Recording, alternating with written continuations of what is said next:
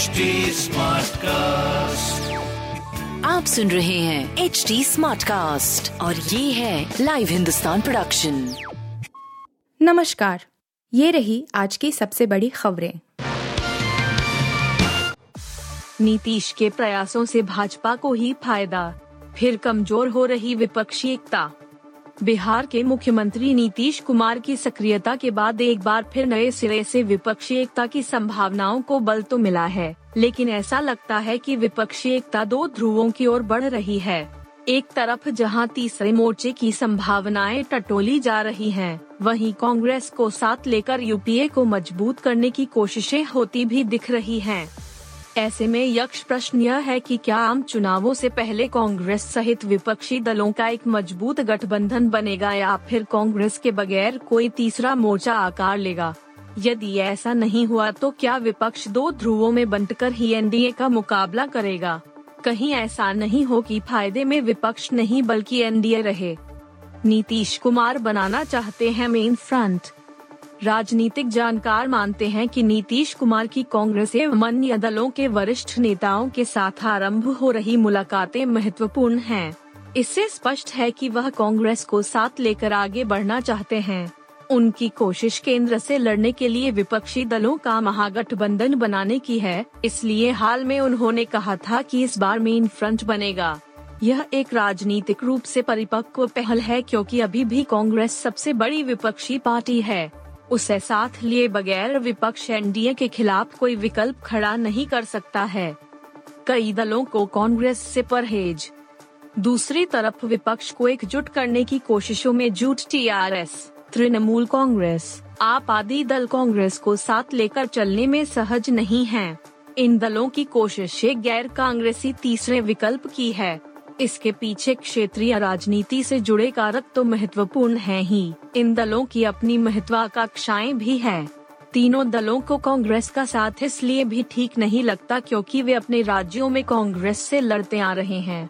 सही माने तो कांग्रेस भी टीआरएस, तृणमूल और आपको लेकर बहुत आश्वस्त नहीं है। कई अन्य दलों की स्थिति भी अभी स्पष्ट नहीं है। जैसे मौका आने पर सपा कांग्रेस की बजाय तीसरे मोर्चे में जाने को प्राथमिकता दे सकती है क्योंकि कांग्रेस के साथ वह पहले गठबंधन कर चुकी है, जो बेअसर रहा। इसी प्रकार पिछले कई सालों के दौरान विपक्षी एकता की जितनी भी कोशिशें हुई, उनमें बीजद और वाई एस आर कांग्रेस ऐसे दल हैं जिन्हें विपक्ष अपने साथ लेने के लिए तैयार नहीं कर पाया है। यह विपक्ष की सबसे बड़ी विफलता है कि वे एनडीए का हिस्सा नहीं होते हुए भी विपक्ष में भी नहीं हैं। पगड़ी की तुलना हिजाब से नहीं कर सकते, सुप्रीम कोर्ट ने आखिर ऐसा क्यों कहा? हिजाब विवाद पर सुनवाई करते हुए सुप्रीम कोर्ट ने सोमवार को कहा कि पगड़ी हिजाब के बराबर नहीं है, यह धार्मिक नहीं है। इसकी तुलना हिजाब से नहीं की जा सकती। जस्टिस हेमंत गुप्ता और जस्टिस सुधांशु धूलिया की पीठ हिजाब मामले में दिए गए कर्नाटक हाईकोर्ट के फैसले के खिलाफ दायर तेईस याचिकाओं पर सुनवाई कर रही थी कि कर्नाटक हाईकोर्ट ने 15 मार्च के अपने फैसले में राज्य के स्कूलों और कॉलेजों में मुस्लिम छात्राओं के हिजाब पहनने पर प्रतिबंध को बरकरार रखा था। याचिकाकर्ताओं की ओर से राजीव धवन ने कहा कि सुप्रीम कोर्ट में एक जज थे जो तिलक लगाते थे और एक पगड़ी पहनते थे। कोर्ट नंबर दो में एक तस्वीर लगी है जिसमें जज को पगड़ी पहने दिखाया गया है। सवाल यह है कि क्या महिलाओं को ड्रेस कोड का पालन करना चाहिए जो सरकार ने तय किया है? और क्या हिजाब इस्लाम की अनन्य धार्मिक प्रथा है? यूनिफॉर्म निर्धारित करने की शक्ति सरकार को नहीं दी गई थी और यदि कोई व्यक्ति यूनिफॉर्म पर अतिरिक्त चीज़ पहनता है तो यह यूनिफॉर्म का उल्लंघन नहीं होगा। इस पर जस्टिस हेमंत गुप्ता ने कहा कि पगड़ी हिजाब के बराबर नहीं है यह धार्मिक नहीं है इसकी तुलना हिजाब से नहीं की, की जा सकती। यह शाही राज्यों में पहनी जाती थी। मेरे दादाजी कानून की प्रैक्टिस करते हुए उसे पहनते थे। इसकी तुलना हिजाब से मत कीजिए। स्कार्फ पहनना एक आवश्यक प्रथा हो सकती है या नहीं? सवाल यह हो सकता है कि क्या सरकार महिलाओं के ड्रेस कोड को विनियमित कर सकती है? क्या स्कूल में धर्म पालन का अधिकार है? याचिकाकर्ताओं की ओर से तर्क दिया गया कि हिजाब प्रतिबंध से महिलाएँ शिक्षा से वंचित रह सकती हैं। इस पर पीठ ने कहा कि राज्य यह नहीं कह रहा है कि वह किसी भी अधिकार से इनकार कर रहा है। राज्य यह कह रहा है कि आप उस ड्रेस में आए जो विद्यार्थियों के लिए निर्धारित है। किसी भी व्यक्ति को धर्म का पालन करने का अधिकार है, लेकिन सवाल यह है कि क्या यह अधिकार निर्धारित यूनिफॉर्म वाले स्कूल में भी लागू हो सकता है? क्या कोई विद्यार्थी उस स्कूल में हिजाब पहन सकती है जहाँ निर्धारित ड्रेस है? अतिरिक्त सोलिसिटर जनरल एस जी के एम नटराज ने कहा कि यह मुद्दा काफ़ी सीमित है और यह शैक्षणिक संस्थानों में अनुशासन से संबंधित है। इस पर अदालत ने उनसे भी सवाल किया, अगर कोई लड़की हिजाब पहनती है तो स्कूल में अनुशासन का उल्लंघन कैसे होता है? इस पर एस जी ने कहा, अपनी धार्मिक प्रथा या धार्मिक अधिकार की आड़ में कोई यह नहीं कह सकता कि मैं ऐसा करने का हकदार हूँ, इसलिए मैं स्कूल के अनुशासन का उल्लंघन करना चाहता हूँ। इसके बाद अदालत ने सुनवाई बुधवार के लिए टाल दी। राजभर से बदला लेने लगे अखिलेश यादव। ओम प्रकाश को अपने ही दे रहे चुनौती। बेबाक बोल और दिन रात भागदौड़ से प्रदेश की राजनीति में पाँव पसारने की चेष्टा में रहने वाले सुहेल देव भारतीय समाज पार्टी के अध्यक्ष ओम प्रकाश राजभर के सामने अब पुराने साथियों को सहेजे रखना बड़ी चुनौती बनता जा रहा है।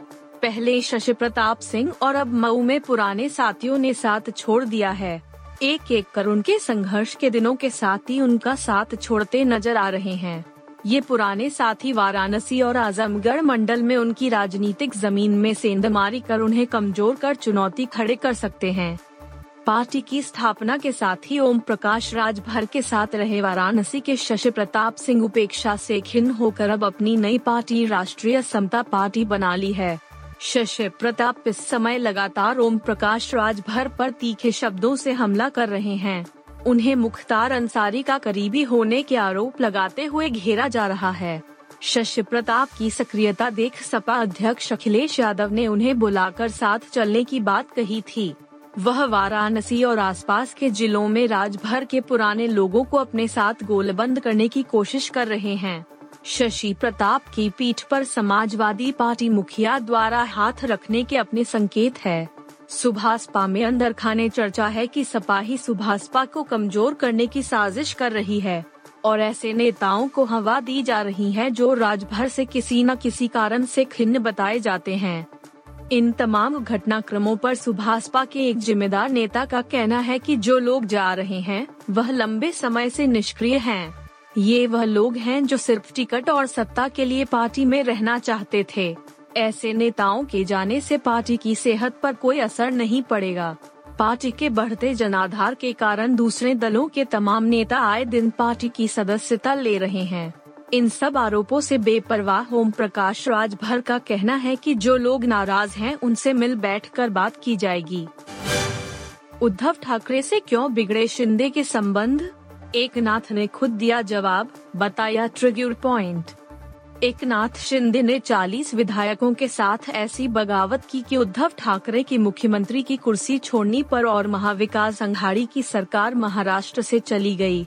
इसमें 10 निर्दलीय विधायकों ने भी उनका साथ दिया। अब तक का सबसे बड़ा सवाल यही है कि आखिर उन्होंने शिवसेना सुप्रीमो को ऐसा झटका क्यों दिया? उन्होंने इतना बड़ा विद्रोह क्यों किया?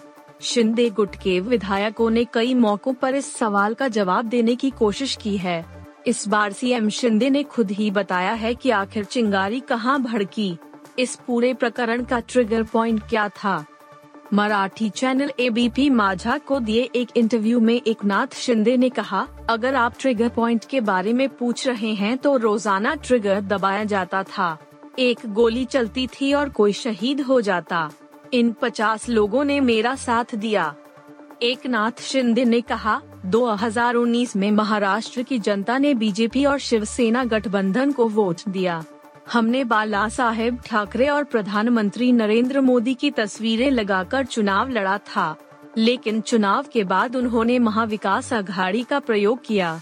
उद्धव ठाकरे का यह प्रयोग हमारे बीच कई विधायकों को स्वीकार्य नहीं था, लेकिन हम बाला साहेब ठाकरे और आनंद दिघे के कार्यकर्ता हैं। हमने नेतृत्व के फैसले को स्वीकार कर लिया। उन्होंने आगे कहा महाविकास अघाड़ी में शिव सैनिकों को प्रताड़ित किया जा रहा था। शिव सैनिकों का बहिष्कार किया जा रहा था। हमारे घटक दल हमारे अपने निर्वाचन क्षेत्र में जाकर भूमि पूजन कर रहे थे।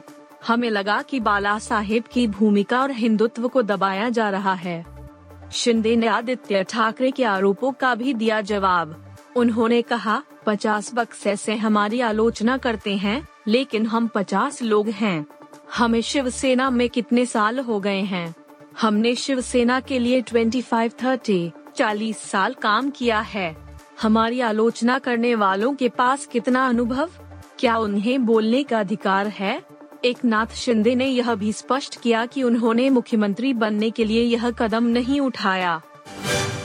रूसी दूल्हे और यूक्रेन की दुल्हन ने हिमाचल में रचाई शादी, युद्ध नहीं, प्रेम करने का दिया संदेश। रूस और यूक्रेन में युद्ध जारी है।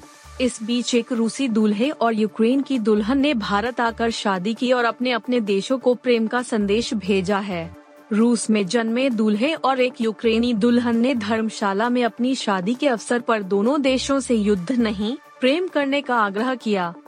रूसी दूल्हा सरगेई नोविकोव ने कहा, हम इसराइल और यूक्रेन से यहाँ आए हैं। हम पिछले साल भारत आए और महसूस किया कि हिंदू परंपरा से शादी करने के लिए यह एक विशेष जगह है। कभी रूस और यूक्रेन भाई जैसे थे। हमें प्यार करने की ज़रूरत है, युद्ध की नहीं। युद्ध वहाँ की आम जनता के लिए नहीं है, बल्कि उन सरकारों के लिए है जो लड़ रहे हैं। वहीं दुल्हन अलोना बर्माका ने कहा, मैं इसराइल में सरगेई से मिली थी। हम लगभग छह साल से साथ हैं। जब हम भारत आए तो हमने अपनी आत्माओं को जोड़ने के लिए शादी करने का फैसला किया। हमें भारत और इसकी संस्कृति काफ़ी पसंद है, जो कि बहुत गहरी, अच्छी और प्यारी है। धर्मशाला एस डी एम शिल्प बेक्ता ने इस शादी के बारे में कहा हम विशेष विवाह अधिनियम के तहत धर्मशाला में विदेशियों के लगभग 40 प्रतिशत विवाह का रजिस्ट्रेशन करते हैं। विशेष विवाह अधिनियम की धारा 11 के तहत इस विवाह का भी रजिस्ट्रेशन किया गया। दुल्हन यूक्रेनी नागरिक है, जबकि दूल्हा रूसी मूल का इजरायली नागरिक है। आप सुन रहे थे हिंदुस्तान का डेली न्यूज़ रैप जो एच टी स्मार्टकास्ट की एक बीटा संस्करण का हिस्सा है। आप हमें फेसबुक ट्विटर और इंस्टाग्राम पे एट एच टी या podcasts@hindustantimes.com पर ईमेल के द्वारा सुझाव दे सकते हैं। आप सुन रहे हैं एच टी और ये था live Hindustan production smart cast